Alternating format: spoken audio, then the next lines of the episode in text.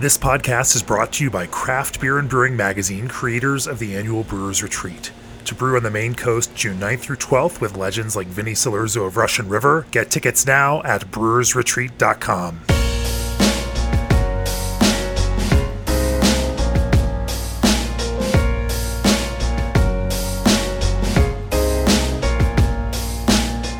Welcome to the Craft Beer Brewing Podcast. I'm your host, co founder, and editorial director of Craft Beer and Brewing Magazine, Jamie Bogner.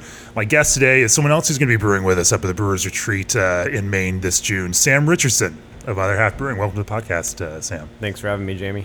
Cool. Uh, before we get started, uh, it's our sponsors that make it possible for us to bring you these conversations every week, and we appreciate their support. As the uh, brewing industry's premier choice for glycol chilling, G&D Chillers has set the standard on quality, service, and dedication to their customers' craft. For 25 years, G&D has led the way on custom, innovative solutions that match brewing customers' immediate and future needs. Thinking outside of the box, whether it's a simple relocation of the utility connections for a complex buildup or ground level design and engineering, G&D is ready to meet the challenge. Contact G&D Chillers today for your chiller sizing needs at 800-555-0973 or reach out online at gdchillers.com. Also, this episode is brought to you by the American Homebrewers Association, hosts of HomebrewCon, a three day event celebrating the best hobby there is. Visit homebrewcon.org to learn more. We're sitting in the old tap room for Other Half, a uh, what seems uh, like a piece of history now for you as you've kind of expanded up and around it. Um, give me a little bit of that story about how you got into brewing and uh, what led you to this point here uh, to, to you know keep this business making beer out here uh, in a corner of Brooklyn next to the Gowanus Canal, um, and what continues to motivate you now, Sam. So I, I, I started. Uh, I'm actually from Oregon originally. I grew up in Yeah. Portland, and a good friend and I started home brewing when I was 19, 20, and we didn't do. I have to. I have to admit, I didn't do a lot of home brewing. We started doing it, and I was immediately frustrated with how inefficient it was, and we probably did six, seven batches of beer, and I. Uh, hadn't really decided what I wanted to do with my with my life, and I, I found it as a good opportunity to go learn about it in school. And being in Oregon is a is a good advantage because Oregon State has fermentation science as part of their food science department. So I just up and decided to do that, and Six batches in, and you're going to going to go to school for it. yeah, I mean, I'm I'm not the kind of person that likes to just sit around. Yeah, and I didn't want to have I didn't want to end up doing an office job. I wanted to do something where it was physical but also creative, and uh, it just seemed like the perfect opportunity. And growing Sure. up growing up in Oregon, which at that you know that was definitely the epicenter of craft beer or one of the major epicenters of craft beer. So it was in our it was in our faces all the time, and I just it just seemed like the right thing to do. And I, I mean I've never regretted it yeah, it was it was definitely the right decision and i had some moments i had some moments where i was unsure i mean it's not always it's not always easy being being a being a brewer and not every craft brewing job is as exciting as it seems but um, you know we're I, just I have no regrets. It's definitely the right choice. So I, I basically started um, started the fermentation science program, finished it, and then I got a job working at a brew pub chain in Seattle. And I was there for about a year, and I left that to go back to Portland, and I worked for Pyramid in Portland for three years. And then how I ended up in New York, uh, my wife is from New York originally. We were out here visiting family, and there was a random job posting for head brewer uh, at Greenpoint Beer Works in Brooklyn, which is very rare. Sure, I mean, there sure. was four breweries in New York City at the time, and what year was that? 2007. Oh, okay. Yeah, no, I, I lived in New York City in 2007, and uh, yeah, I remember it was Kelso and Six Point, and yeah, uh, Brooklyn not- and yeah. Chelsea. I mean, there was Yeah, there was no yeah. breweries, and so I just you know, like I said, I had to take Yeah. that opportunity, and so I I did the interview, and Yeah, thanks for starting all this after I left the city. I appreciate all of that. um, yeah, but you know, I got the job and was here about a month afterwards, and I've been here ever since. About about six years in, um, I, I actually was the head brewer at Greenpoint for six years.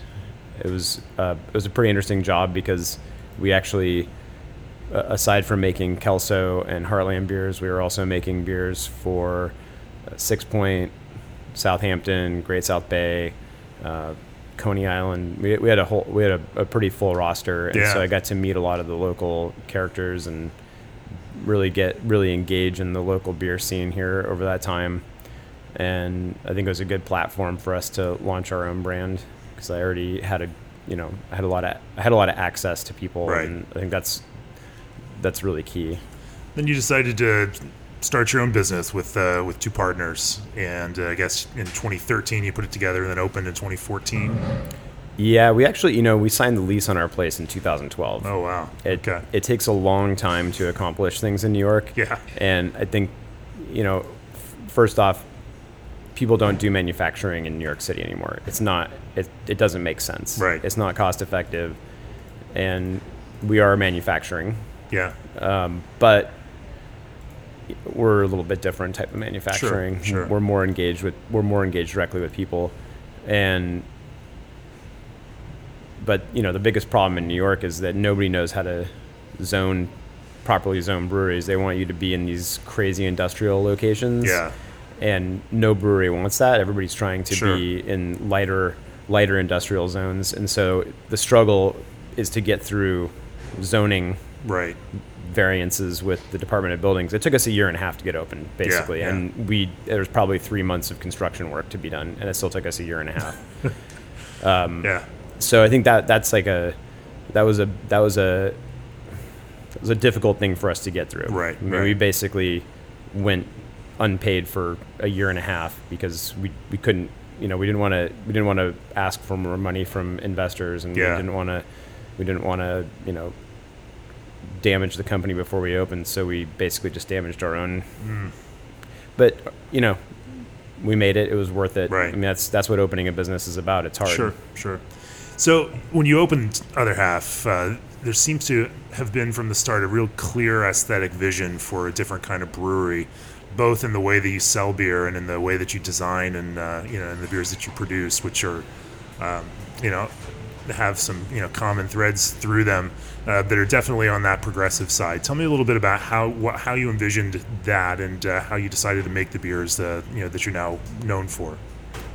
So out out the gate, we wanted to make IPA because it was really something that wasn't being made in, in great quantity here. Yeah. Having grown up on the on the West Coast, it was something that was that was everywhere. I mean, Sure. everybody just that's what you that's what you would drink, and so I wanted to start out really strong with IPA, and the other thing that we were pretty serious about was branding. We wanted to change the way that that our beers were branded because um, a lot of that I would, you know, probably my wife's contribution to our vision is that you know she owned our gallery for 12 years, and I think that really changed the way I looked looked at um, how we would brand what we're Right. doing. I wanted to have a cleaner aesthetic. Um, you know, we don't have uh, there's there's no part of our design that really always continues through to another label, but other than having our logo on there, Right. but you can tell it's another half label still. Sure, And that was sure. kind of that was kind of a goal that we had with designers from the beginning was to make a cohesive brand that but that was always different. that seems to carry through into the actual beer itself, you know, too, and uh, that kind of uh, contemporary, forward-looking. Let's make something in a different style, in a style that uh, isn't really being made right now, and see where we can, uh, you know, push this. Um, you know, creates kind of a cohesiveness between you know, even that visual brand image and what's inside the can, and they are cans.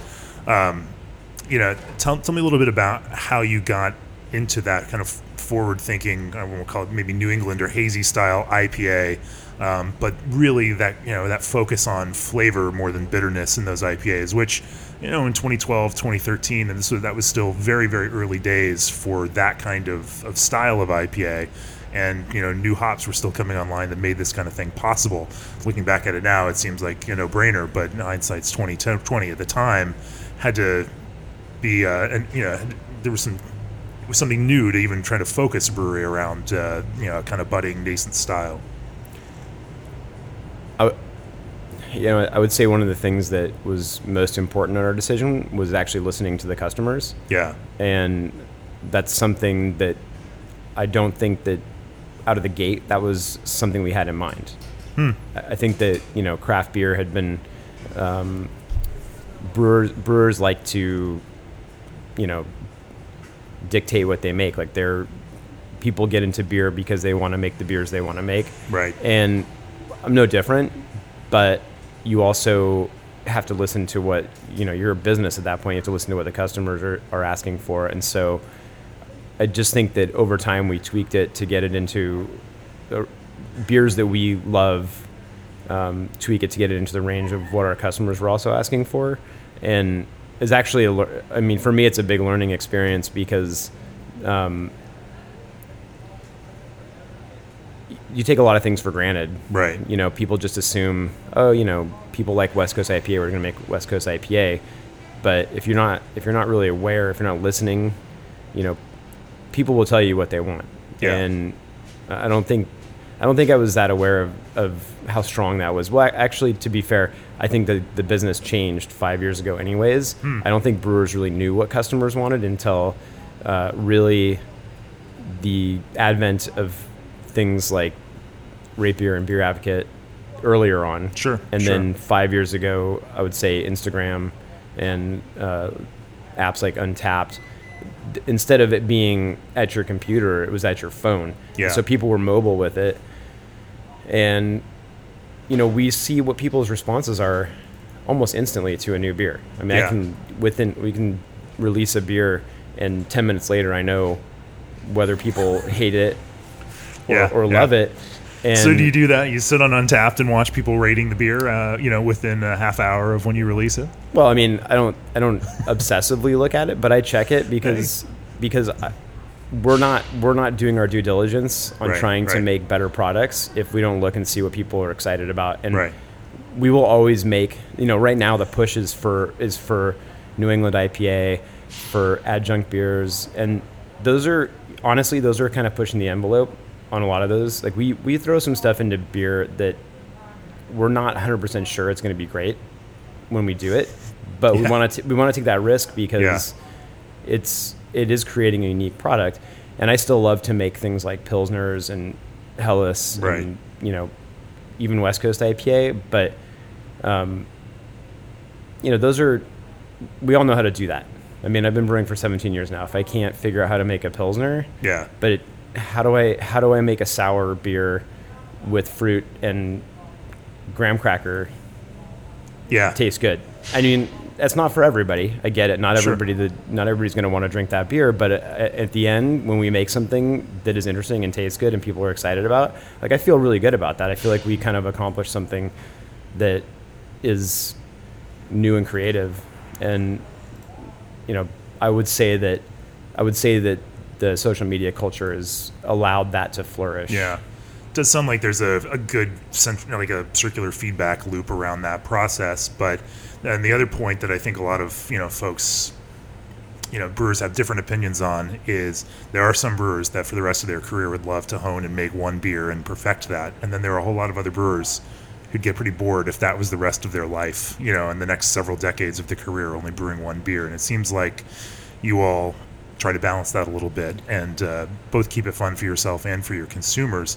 Um, how how challenging though is it to keep up with what those customers demand? Because now what we've seen, you know, and when we look, look at craft beer culture, the thing that draw drew most people into craft beer is this idea of exploration and adventure. I mean, this is the reason that a lot of people even drink craft beer and aren't drinking macro beer. And so you start looking at that kind of psychology of a craft beer consumer. They're immediately someone who likes to try new things and different things.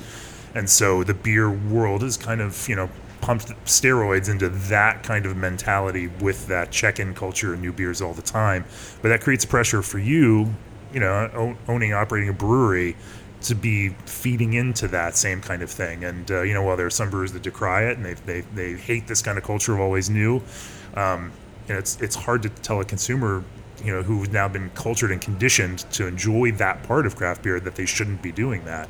Um, you know, but then creating new things all the time has to be a gigantic pain in the ass for you.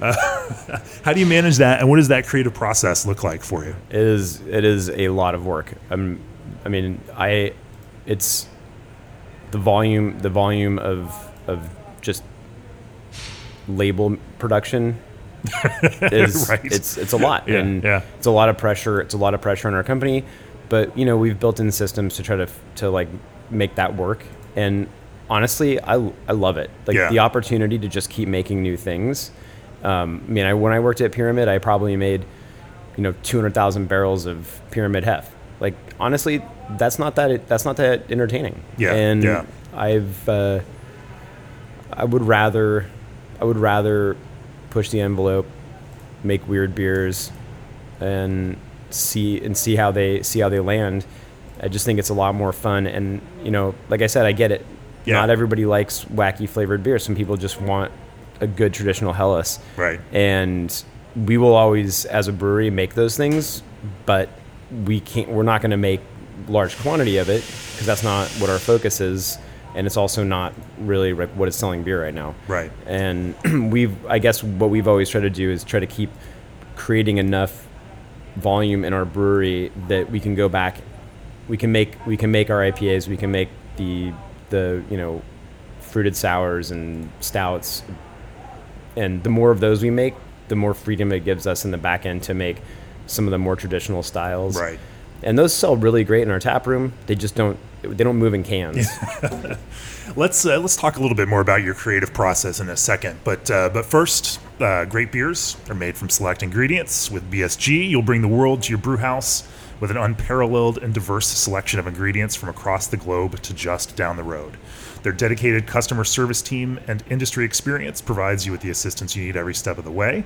Let BSG be your supplier of choice for products essential to making great artisanal beverages so you can stay focused on your craft. For more information, visit them at bsgcraftbrewing.com or call them at 1 800 374 2739. Also, PakTech delivers the highest quality and most environmentally responsible packaging handles to the craft beer industry. PakTech handles are made from 100% post consumer recycled material and are repurposed from milk jugs and similar containers. Their easy to carry and remove handles feature a minimalistic design that perfectly complement your beverage artwork eliminating the need for secondary packaging applied by hand or with automated applicators. Their packaging solutions deliver better market presence, enhanced consumer value, environmental awareness, and improved sales. PakTech handles are the smart and sustainable choice. Contact them today at 541 461 5000. Visit their website at www.paktech. That's P A K T E C H O P I dot com. It was a it was a you know happy accident that you guys use all the products from our sponsors. Uh, so, true true so it just worked out nicely that way. Um, let's talk about that creative process. You know, we're, we're sitting down here in your old tap room, and we're surrounded by the uh, uh, lemons that have uh, some of which have been zested. You're, you're you've got a bunch of experiments going with different kinds of ingredients. Um, how do you take uh, you know first to develop those ideas, and then what does your process look like in terms of evaluating some of these ideas? How to add ingredients to the beer, when to add them. Um, you know how you again learn from that process and then improve uh, you know as you go with these specific ingredients. So I have a I have a really great advantage here is that m- both of my partners were chefs prior to this. So and, and actually we have a few other people on staff too that, that have worked. I mean they all worked at Michelin star high end restaurants. They very savvy Yeah. chefs and um, we have a lot of discussions about the best way to get flavors into beers and we're pretty you know we're very focused on using real ingredients like when we make imperial stouts that we put nuts in like we're buying we're buying nuts and toasting them in house and adding them into the beer and really we're just looking for the best way to get I would say primarily aromatics out of it, hmm. but then also because that, that lends to people's perception of flavor. Right. That like having a very aromatic beer, um, and, th- and this also extends to you know IPAs. Having aromatics is strongly affects people's perception in a way that you know. It, it's how you how you make a soft beer Yeah. right? You don't want to have you don't want it to be so aggressive on the on the flavor profile that it's you know uh, resinous or overly bitter. You want people to really pick up that the aromatics on the nose and it. But that's you know that's, That's how a- a lot of that's a lot of how we look at it. It's like. Uh, aromas and textures, I think that there's a lot more focus right now in craft beer on the texture of beer, and I don't think that that wasn't really the case before. Not Yeah. not as heavily as it is right now. Everybody's trying to figure out how to create different mouthfeels, how to balance things out to make you know like a lot of the sours are a lot more balanced than they used to be. Yeah. and I think that that's just that's again that's the that's the general public being like, hey, I love these styles, but I want it to be more balanced. And I think that a lot of people are just in general are heading that direction. Um, but mouthfeel, mouthfeel, like hear that over and over again. Everybody, everybody wants to constantly describe the mouthfeel of a beer and how good it is. That, and you, then then you realize how important that is to people. Right. So, That becomes, uh, you know, even for the, the kind of consumer that's buying, you know, your beers, whether that's a soft IPA or whether that's a, a super thick imperial stout with, uh, you know, all sorts of ingredients, um, that becomes that that first thing that you know you'll if you read those reviews that uh, that a consumer's going to mention. Yep. They're going to mention it was so thick, so thick. Yep. Um, uh, you know, they don't necessarily mention the aroma as much, although they don't realize that what that's doing. And you know, but I, I like that idea that uh, aroma is this additional way to balance out, you know, other potentially strong flavors in that beer. Um, how do you maintain aroma through your brewing process? You know, I mean, that's I think one of the biggest challenges that that brewers, you know, making hoppy beers, you know, face, and of course, you know, any beer that you know depends on that kind of aroma. Um, at every moment throughout the production process, you know, those aromas are, are trying to get out of that beer. You know, the you're producing CO2, and every time you do that, that's that's trying to scrub aroma straight out of your beer. What do you, you know, what? How do you keep all of these things you work so hard to create in the beer, and uh, you know, not let them uh, escape and, and turn into you know kind of blandness? yeah, I mean, you, you definitely, that's why, that's why dry hopping has become so popular. Yeah. you know you really are trapping a lot more of the aromas um, you know a hard one a hard one for us you know i think we lose we lose some of our aromatics carbonating the beer we Yeah. don't you know we're we're in a tight space we can't just sit on beer and let it let it carbonate for f- five days under pressure like we have to force carbonate to get it done Right. um, just because we just don't have space. Like I don't have extra tank space for Yeah, that kind of thing yeah. in Brooklyn. It's the- you know our square footage is small compared to what most Sure, breweries that sure. our size work in. Um, so we struggle a little bit with that, but you know I guess we make up for it by just using a lot of hops. um, Yeah. and yeah, that's that's that's really for us the only way we can manage that. Yeah. Do you, uh, you know, when, when you dry hop, um, you know, do you have you developed some techniques that are particularly good at, at kind of you know keeping that aromatic feel in the beer itself?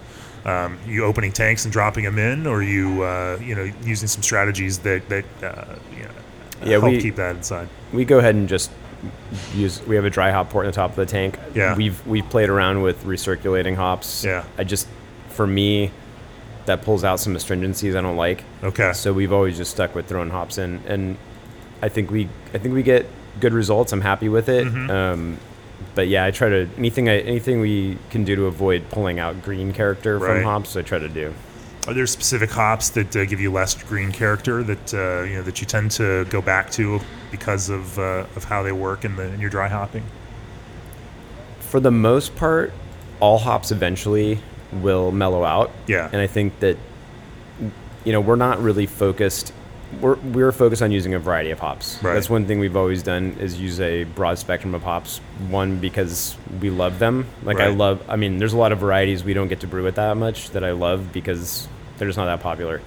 But they will all eventually hit a good spot and you know, we have a we have a pretty we have a pretty aggressive packing s- schedule. I mean, we don't we really can't wait. We just don't have the space. Yeah. And so we package beers and sometimes they're probably a little some some of them are perfect, some of them are greener than we want when they get packaged, but I think a lot of our customer base knows if they buy the beer and wait a week, it's going to start hitting its stride. And they all do that. Some some faster than others. I mean, you know, sometimes Galaxy can you have to be patient with that one. Yeah. It's a it's very high alpha, very aggressive. Yeah. But it mellows it mellows into such a great spot when it's when it's you know, Yeah. when it gets there, it's great. So You guys use any biotransformation, uh, you know, effects? Are you uh, dry hopping before the end of fermentation, or uh, do you do you finish them off and then dry hop?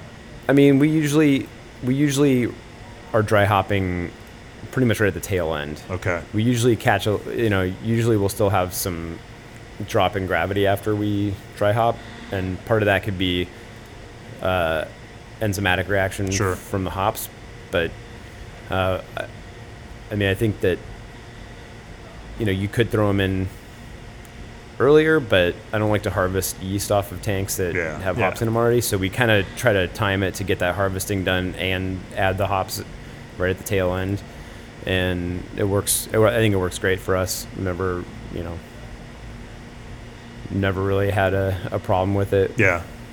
Um, and I assume you just you know uh, keep it at typical fermentation temps in the, the high 60s, low 70s when you're when you're dry hopping. Yeah, Yeah. Yep. I mean, that, there's not a whole lot of like, there's not a whole lot of Yeah. secrets about it. I think everybody, everybody's like, "What are you doing? What are you doing?" Sure, And at, sure. when, at the end of the day, everybody's doing the same thing. Yeah. Maybe maybe slight tweaks here and there, but um,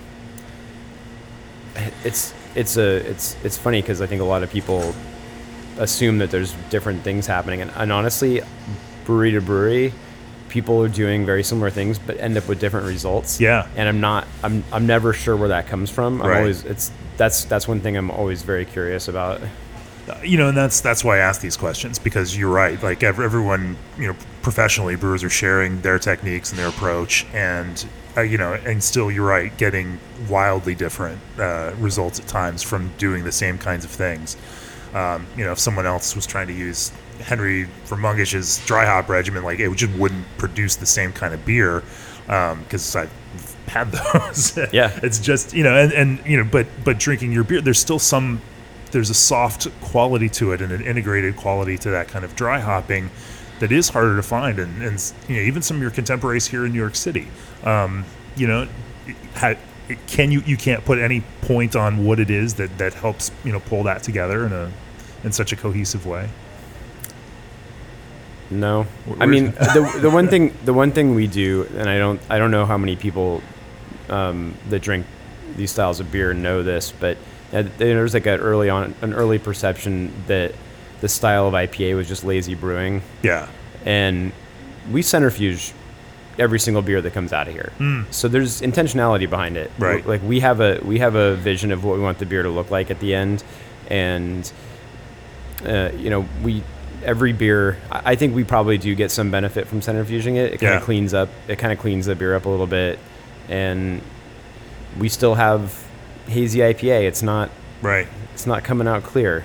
Um, so, but I, I think that- Sure, no, that's a misconception. There, I mean, if you if you left yeast in the beer, like it wouldn't stay in suspension, and then Right. and then it drops out, then it pulls out that hops character because you know those yeast particles grab on those little polyphenols and Yeah, you can you know you can tell the difference. You Right. can always tell if you if you open a month old can of New England style IPA and there's sediment at the bottom, you know that there was still some yeast in suspension. But you can open up these these beers in a month a month after and there's nothing in the bottom of the can, but it's still a very hazy beer. yeah, So uh, it's yeah, I, I think that there's a lot of misconception about it. Right. pe- I think people are coming around and understanding that. Like yeah, yeah. Do you do you have any you, you, uh, any mash strategies to you know produce that kind of state uh, haze stability in the beer? You guys step mash or uh, No. Well, Nope. all right then. Keep it simple. just uh, you know varying quantities of, of wheat and oats depending on the beer or Yeah, we we we use a lot of oats and we use some wheat, and I, I that definitely contributes. But um, it's I think it's I do think it's just biotransformation and the volume of hops we're using. There's just a lot of there's a lot of material in the beer, you know. yeah yeah well what are some of your favorite hops combinations? I know you uh, you know other brewers that i've talked to um, have sung your praises in terms of being able to evaluate and you know build blends when they've collaborated with you. And uh, so you've you've developed a reputation for being uh, particularly good at uh, you know at, at rubbing hops and you know figuring out blends that uh, produce great beers. Um, you know from Wow, that's That's well, that's nice. Uh, I'm not just trying to you know fluff it up, but I mean, I have had brewers tell me that. Like you know, Sam came in here, we rubbed some hops, and I mean, you know, we put it together, and it was just a fantastic combination. You know that, uh, um, you know. But from your perspective, how do you how did you build that um, that skill, that talent, that experience, and then you know what have you found in doing that that you know that you particularly like, or that you you know as you're evaluating hops, uh, how you make some decisions about what to use and what not to use. I mean, that all starts that all starts with hop selection, and that's something that we've been try to be as involved with as possible from the get go. You really only get to select hops at a certain volume, so uh, it, it does pay to be slightly bigger. Yeah. and that's been a, a big motivator for us is that we can we can you know people automatically assume as you get bigger that you're gonna uh, they're gonna start falling off. The beer's not gonna be as good, but honestly um, when you have good systems in place, and you know we have we have a tremendous brew staff here that really knocks it out of the park Yeah. all the time, and when you have that in place, you're you're good. And then it's Yeah. really sourcing your ingredients and I think that point gets lost on a lot of your consumers, you know, and beer consumers in general. That, uh, like you say, they expect, oh, they got so big and they're not paying attention. But, you know, you have to do a certain volume, and then your order in line to choose hops is based on that kind of, you know, how much business you do. Mm-hmm. And so, yeah, right. Being, you know, how, how many barrels do you all produce generally a year now? Or we did fourteen thousand barrels Oh last year. out of this tiny brewery here in Brooklyn? Yeah. Are you kidding me? Yep.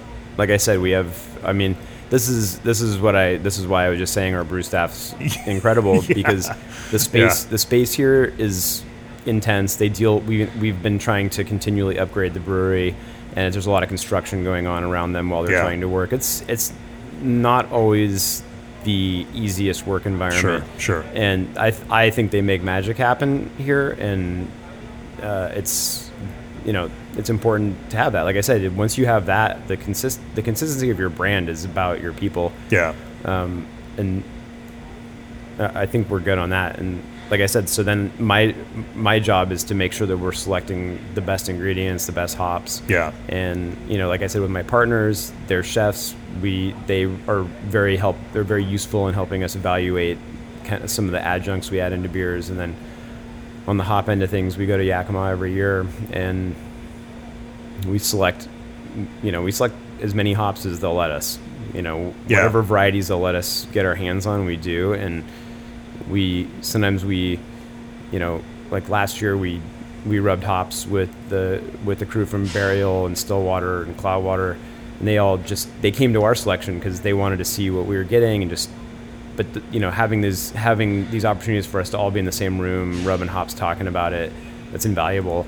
Um, but not all hops are the same Yeah. and it's it really it's incredibly important. I think people underestimate the importance of being able to to select your own hops. So um, when you're selecting, are you, uh, you know, I- and, and various brewers select with different things in mind. You know, talking to you know Wayne from Cigar City, like he's, uh, you know, mentioned that he's looking for a very tight range uh, and exactly the, the the type of this variety that they started brewing, you know, with initially, and only wants to, you know, that it doesn't matter if it's a better or good or, you know, they have some objective. Uh, uh, reaction to the, you know uh, certain lots from this variety. If it's not to that spec, he doesn't want those hops. And then there are you know certainly other other brewers I've talked to have that. You know, if we find this fantastic lot, even if it's only a smaller amount, and we can't get a whole bunch of it, we, you know, we'll buy it and make something special with it. Um, you know, what kind of philosophy do you take around around selecting hops in that way? yeah, we always try to just select what we think is the best. Yeah. I, as much as I want consistency of the beers throughout the year, honestly, if we can get a lot of Citra, that's the best lot I've ever experienced, but we can only get one pallet of it, and it's Yeah. only going to last us a month. All right, well, we're going to do the best Citra beers we've ever done for the month. but yeah, we're but we're we're in a position where our customer is. I don't know that they're as sensitive to slight changes. Yeah, It's more about is it good or not. People just want really good beer, and I don't think you know if we get two different Citra lots, is the difference so much that people are going to be annoyed that it tastes a little different? I don't think so. But when they have that one lot that's incredible, they're going to remember that one because it, it does make that much of a difference. Yeah. So, uh, yeah, we don't. Doesn't screw you up later on when they have the next batch. Like this wasn't as good as the, uh, the last one. I'm willing to risk that. you know, like Yeah, you don't want to yeah. pass. You don't want to pass up on something that's Right, right. incredible. And I, I always, I always feel that way. Like you just want. I always want to just have the best hops we can Yeah. get, and that's, you know, when we when we look at when we look at hops, I'm looking. I don't even care if the hop, like for for example, our Simcoe we selected this year and last year. I wouldn't. I would not call it traditional Simcoe. Like what Yeah. I what I rem, what I've always experienced from Simcoe is not in this hop, but it's such a unique, amazing expression of what Simcoe is or could be that we had to. We were like, this is this is the one for us, because we're looking for we're looking for more soft, fruit forward flavors from the hops. Yeah. And you know, you're gonna when you go to sit in a room and select hops, you're gonna get some that are more diesel character, more more unctuous like garlic, onion character, and then you're gonna get some that are just really fruit forward. And for us, those are the ones we want. But every brewery is different. I know I, there are a lot of breweries that kind of like the more aggressive, dank diesel Right. versions, and that's why everybody makes different beers. Yeah. So, uh, I we we have our vision, and it works for us, and that's what we sit in the room and look for is how do we get these like juicy, sweet, soft hop aromas. Um, do you work?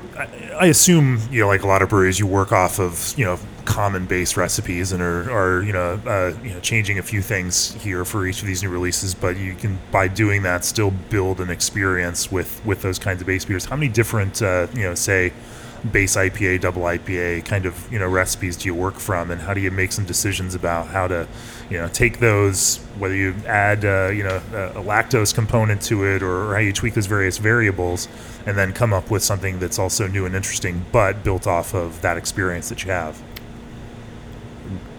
Honestly, we don't have that many base recipes. Oh. Like I'm sure our brew staff would love it if I streamlined it a little better, but I I tend to tweak things a lot. Yeah. We do have some we do have some series. You just keep creating new recipes all the time. Yeah, I, I mean, I feel like I'm always looking for ways Yeah, to yeah. improve it or change it. I mean, I feel like if we're presenting a new beer to people, I want it to feel like a new beer. Yeah. And so, yeah, we'll we'll change the grain bill. It's but you know these are it's like a constant opportunity for us to experiment and see if we can find something that we like better. Yeah. Um, but this goes back to the whole discussion of you know new for everybody. I kind of I guess I kind of fall into that culture too. Like I want to make I want to do new stuff. I want to try new Right. things, and we're we're constantly doing that. So Yeah. Um, let's go back and talk about you know some of the, the stout ingredients a little bit. You know we've we've gotten our, our hops out of the way here. I think um, you know, uh, like I said, you know you, you all are you, know figuring out how to add some of these ingredients. Whether you're talking about toasted nuts, you know earlier, um, can be really challenging into a beer, uh, and and you all uh, they can also create terrible results, especially as the oils and some of these things start, uh, you know, fighting with that very core of the beer. Um, you know, have, what, what kind of methods for adding things like nuts into your into your beers have you found to, to kind of give you better results? Uh, usually, I mean the basically I mean the best way to add them in is cold side. Yeah. It's where it's where you're going to get the most character out of them. Okay. So that's that's what we do with a lot of these things. There's a little more risk involved because Yeah, you're, yeah. you're adding a nut into a, basically a finished beer, but that's that's you know that that's that's yeah. the How do you way. how do you uh, you know sterilize or pasteurize that before uh, before you throw it into your beer and, and not kill the whole thing off? heat? Yeah. Yeah. You, toasting is enough to, to do it, or are you? Uh, maybe. Oh, oh okay. I mean, this is this is this is the this is the thing. I think that Yeah. uh, a lot of people need to understand with these beers is that uh, I I wouldn't age an adjunct stout for a very long time. From a consumer side. Yeah, I Yeah. mean, it's not that's not what they're made for, and Right. I I think there's always there's always misconceptions about how long beer in any any beer in any packaging style should be stored for. I mean, Yeah, people think that they can hold in the crowlers. Like, it's, no, crowlers drink that right away. That's Yeah. not that's not a that's not an ideally packaged product. Um, with the stouts, I mean, I feel relatively. Um, I, feel relatively comfortable that if people drink any of those within six months, they're not going to have a problem. Yeah. But um, you you really shouldn't be aging imperial stouts that are adjuncted. I mean, Yeah. it's it's you can age imperial stouts that are not, um, and a lot of the barrel stuff too. But you know, you're gonna those flavors those flavors are gonna fade over time anyway. Yeah. So it's really better to, to drink them in the first six months. I think for most beers, especially for stouts, uh, aging is completely overrated, and that uh, you know, unless you really like that kind of raisiny Belgian character that's going to start coming out after a few years, most people don't look for that in their stouts, and so you you know. Um, that does raise a question though, and I and I, I think philosophically speaking, you know, you, we do find a lot of brewers, you know, on that more traditional conservative side who say, you know, you have a duty to your consumer to make sure that this beer has longevity when you package it, and if you're going to sell it to them that way, you know, then uh, then it's your responsibility to make sure that it's right. Um, you know, on the flip side, I think most consumers today are both comfortable and not comfortable with that concept. They're comfortable with the concept of I know my IPA should be drunk within, you know, probably four to eight weeks, you know, in order for it to be ideal, and then after that, it's, you know, probably going to fall off. Um, you know, especially as they're buying cans and they've been kind of conditioned around that. Uh, maybe a little bit different, you know, in that in that world of stouts, where um, you know, and then they, still have to balance that idea of some are buying to trade and some are, you know, are, are swapping them and sitting around the country.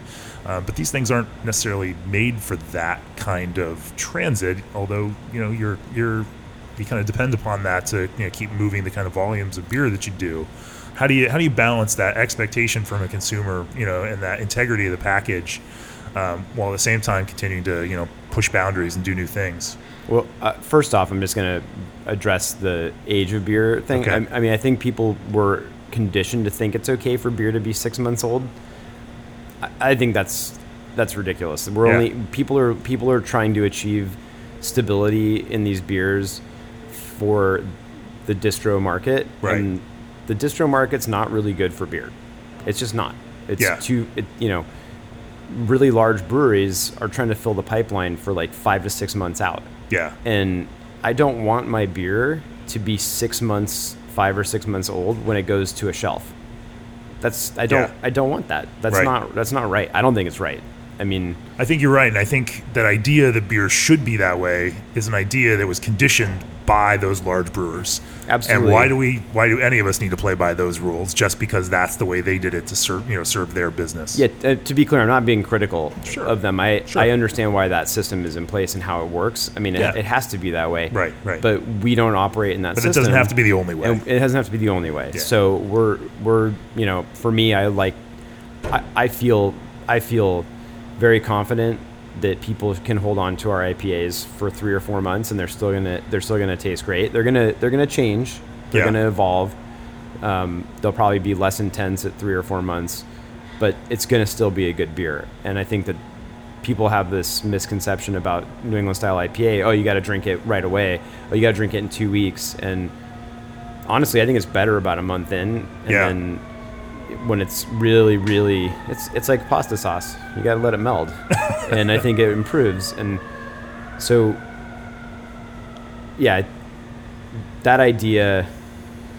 Yeah, like I said, I'm not into it, but I do think that uh, as long as people are drinking, you know, beer within six months, which I think is what they should be doing, yeah, unless it's i mean obviously there's there are specific styles that i think you can hold on to a lot longer and and and that's okay but i think you know there's no there's no reason to hold on to an adjunct stout or ipa for longer than you know six months yeah. Where does your responsibility as a brewer to your consumer end? Then is is that at six months? I mean, you know, this is it's a strange thing that we start start seeing in the beer world now, where you know, a year in, some a beer develops some strange, uh, you know, starts developing some off flavors. You know, something happened to be in there, and it sat warm at 70 degrees in somebody's basement for for a year, and and now it's expressing a different kind of character that's not what the brewer intended. You know, does uh, you know. is, is it the brewer's responsibility then, you know, a year after the fact to you know to make good on that because they somehow failed a consumer? I mean, yeah, these aren't. It's not a cut and dried question. Yeah. I mean, I you know these are kind of, kind of you know things you have to feel your way through.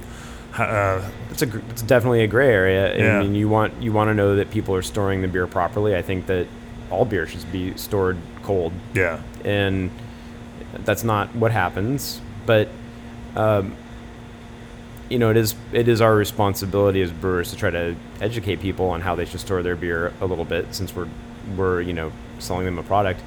So, you know, we're if we feel like if we feel like, uh, first off, I don't want anybody to be disappointed ever. Yeah. Our our business is built upon making people happy, and I want people to have a good time and feel good about our products. And and if there is something wrong with one of our beers, we will take care of it. yeah, And you know, I mean, I'm not gonna. If someone brings me a bottle we released three years ago that they just opened and said it was bad, I'm probably gonna. That's that's a. They're gonna have to just eat that one. That's that's a little too far out. But if Yeah, somebody brings yeah. a beer back and they're like, "Hey, this was infected," you know, I'm not. Like, I'm not here to. You know, I don't want to be taken advantage of, but I also don't want people to be disappointed. So yeah, we always try to make it right in some way. yeah. We haven't had a lot of we haven't had really much of that happen, but you know, even people just break glassware. Yeah. Like we've you know, people have walked out the door, dropped a glass on the sidewalk, and we're like, well, here's another one. You know, like it's not. It's, I don't want to do that all the time, but Yeah. you, you want to take care of your customers. Right, Those are the right. people that are. Those are the people that keep your lights on. That creates a you know a positive experience for them where you know you as a business are going above and beyond. And they know you don't have to do that but they also know that you care about that. And i mean you know when you're talking about beer you're trying to you know it's not about making one sale. It's about building a relationship you know of your brand with that consumer you know and, and fans so that they keep coming back and keep buying your thing. And that, that becomes that way to build a more long-standing relationship rather than this kind of short one um, so probably a better long-term payoff for that Yeah, I mean, I think that I, I know I know it works. I mean, we've Yeah. we've developed kind of what I, I consider what we have around our brewery as a community. There's a lot of people that come here on a regular basis, and they're they're friends with each other, and they've we've we've built up. It's more than just a brewery now. It's like Yeah. a, it, is- it is it is a community here, and we're I mean I think we're incredibly lucky that that's Yeah. sprung up around us. So That's you know, and I think that's probably both a blessing and a curse. And, and I'd love to talk to that for you know for a minute. This uh, line culture of when you release a new beer, you know, you got folks, or you know, you just went through your anniversary, your fifth anniversary week, and uh, released new beers all week long. And there were folks, you know, lining up the night before and putting chairs out, and uh, you know, folks hiring people to stand in line for them, and the the whole nine yards. And and uh, I, I joined your other half everything Facebook group to watch this uh, from afar, uh, you know, a few months ago, and it's been fascinating to watch both the kind of polarizing opinions, um, you know, that your hardcore fans have, where they love things and they hate things, and all those passions, you know, kind of kind of come to a head. For you as a business, how do you? You know, I mean, the passion is great. You want your consumers to be that excited about what you do, to where they want to do this, but it also creates a crazy responsibility to fulfill those kinds of expectations and to also kind of make sure the experience as people come and do that together is is a good one and not just a negative one. How do you how do you deal with that? How do you deal with the that kind of that kind of feedback and uh, and some of the the pain that comes from that level of passion and excitement?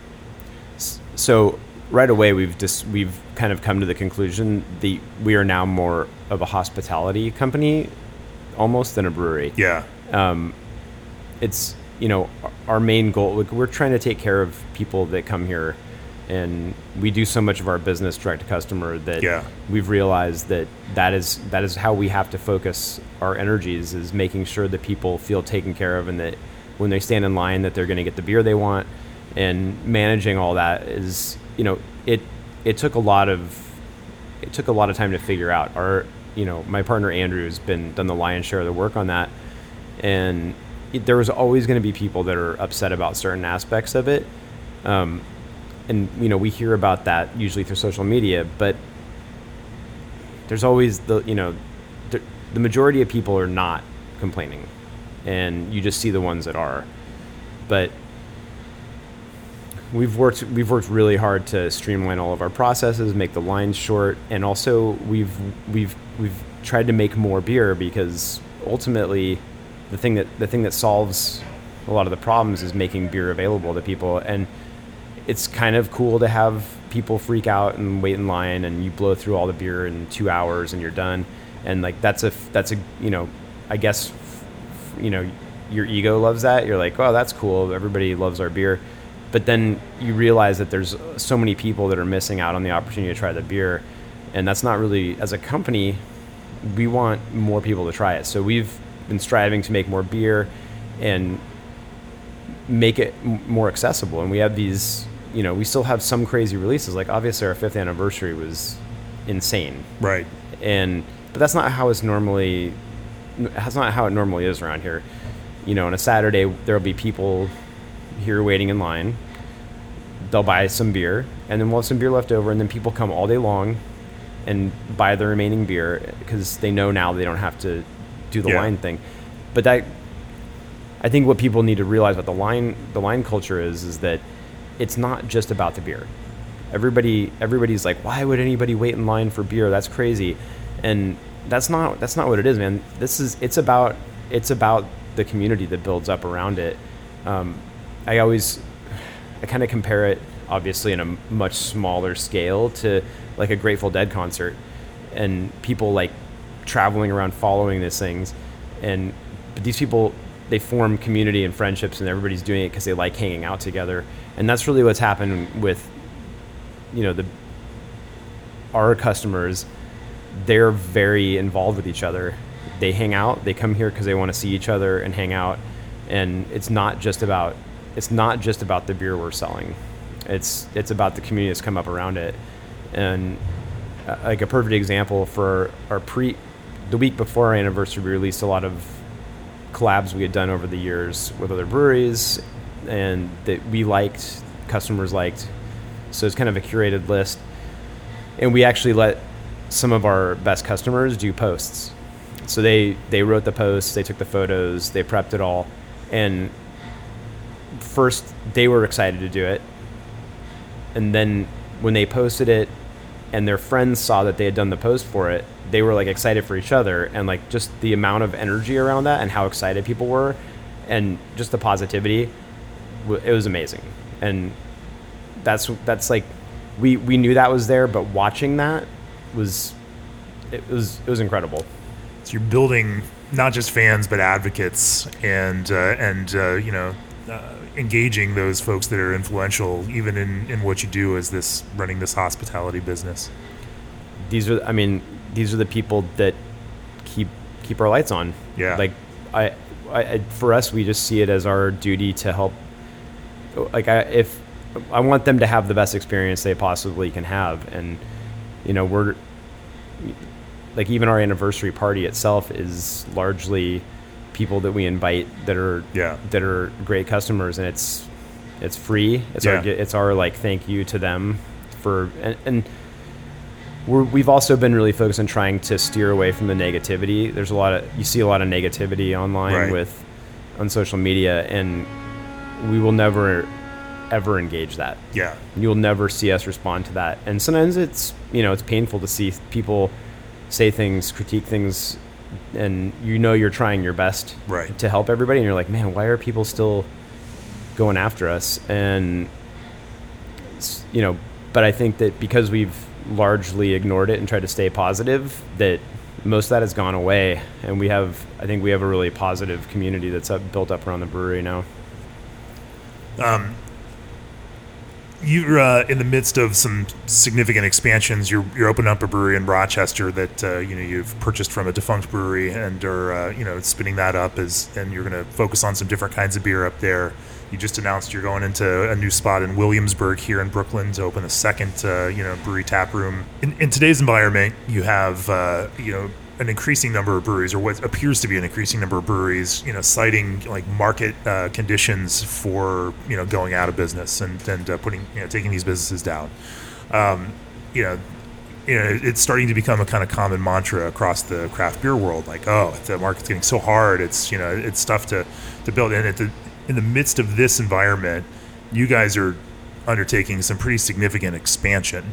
Um, you know, how do you how, how do you how's that jive? Like, how do you like you know make sense of the fact that certain you know there's market contraction or at least a market plateau that's creating pressure for for some folks and uh, you know making their you know that light at the end of the tunnel for their businesses kind of you know uh, fall off while at the same time you know there are still opportunities for you know that you see out there in the market that you're willing to invest in and, uh, and to grow your business um, you know what how does how's that work and uh, where, where do you see the opportunity there Well, I think the misconception is that we're going to be producing a lot of beer.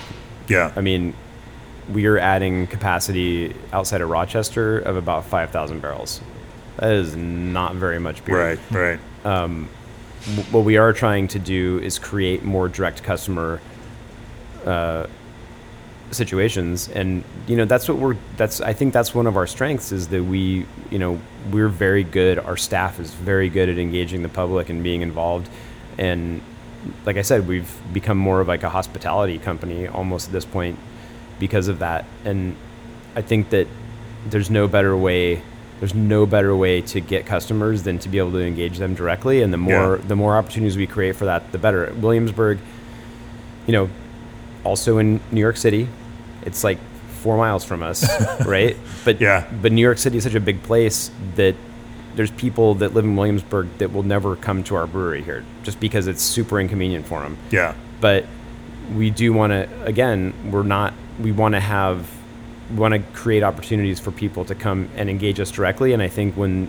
people get the opportunity to come to our brewery and meet our people that they want to come back and so you know we're going to have a small brewery in williamsburg um, just because we like to have, beer made on location yeah um, I think that's really I think that's really important, but it's it's not going to be very much beer. It's just not like we're not we're Right, not. right. I think that's I think that's the the problem with the industry right now is that the the older model, which is breweries going only distro, your margins are so terrible until you get to a really large size.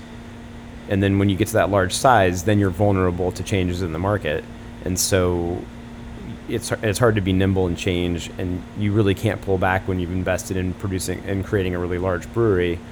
And I think that, you know, that's where the that's where the fear is right now. I think staying small, like, you know, people automatically are like, oh my god, Other Half's getting so big. It's not. We're not getting that much bigger. Yeah. But we are trying to we are trying to just have more direct customer opportunity. Yeah.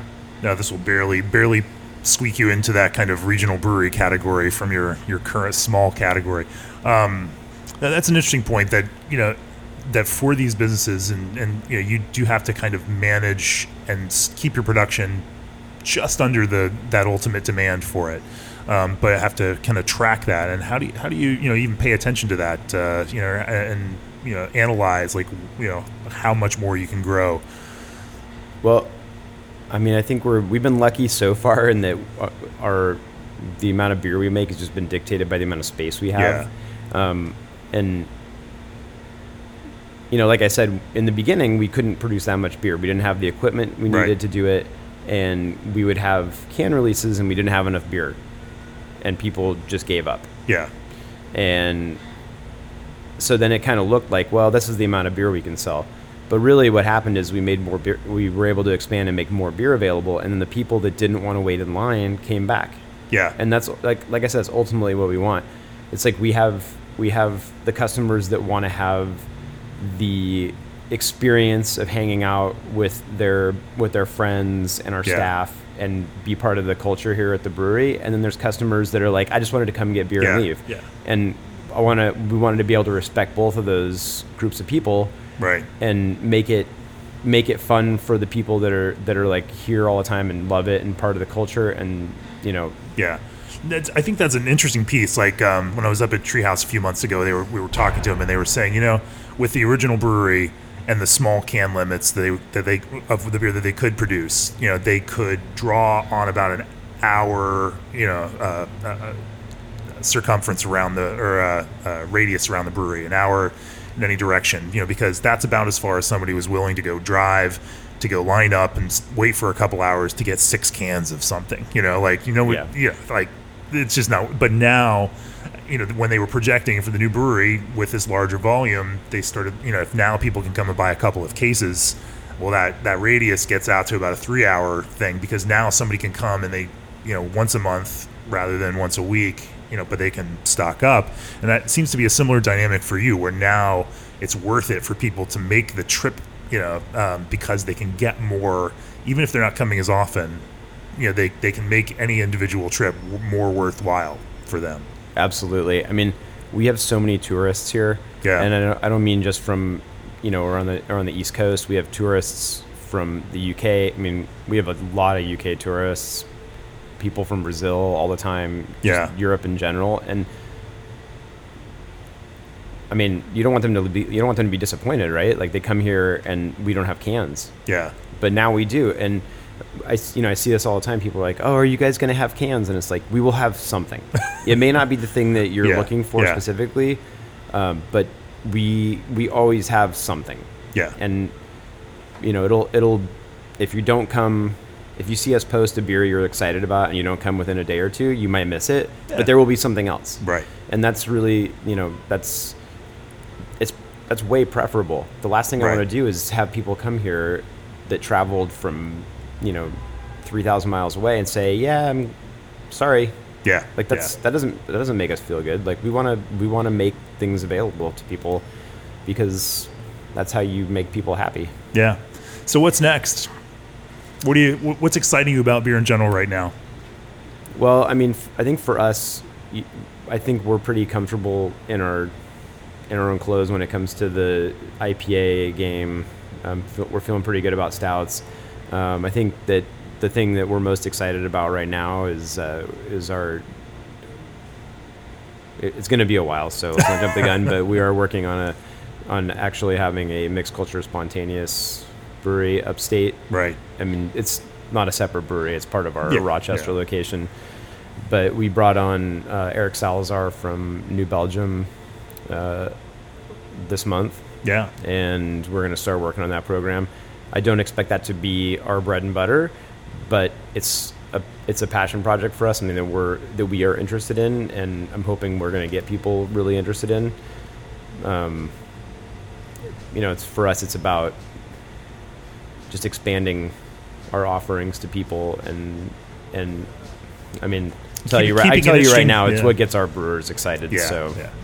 That's. Uh, I, I think that's right. It keeps it. It's something new for you all to tackle to make something that you enjoy drinking, and uh, you know to add your particular vision and spin onto you know what an Other Half version of those kinds of beers could be. yeah, it's going to be.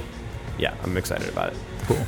Awesome. Well, we're excited to have you come up to, to Maine for our, uh, our Brewers Retreat in Boothbay Harbor. And, uh, you know, if anyone out there wants to brew with Sam on a 15 gallon homebrew setup this summer, uh, there are only a few more tickets uh, left for that one at uh, brewersretreat.com. It's going to be a great time. We've got some, you know, awesome folks coming up. And, uh, yeah, look forward to you joining us. Yeah, that. I'm looking forward to it as well. Cool. Um, many thanks to our sponsors that helped us bring you this episode. G&D Chillers sets the standard for glycol chilling. Celebrate the best hobby there is at HomebrewCon. BSG Ingredients bring the world to your brew house, and PakTech handles are the smart and sustainable choice. Sam, thanks for joining us on the Craft Beer and Brewing Podcast. Appreciate you taking time out of this busy uh, start of New York Beer Week. Yeah, thanks uh, for having me. Of course. We'll see you soon. Okay. Cheers.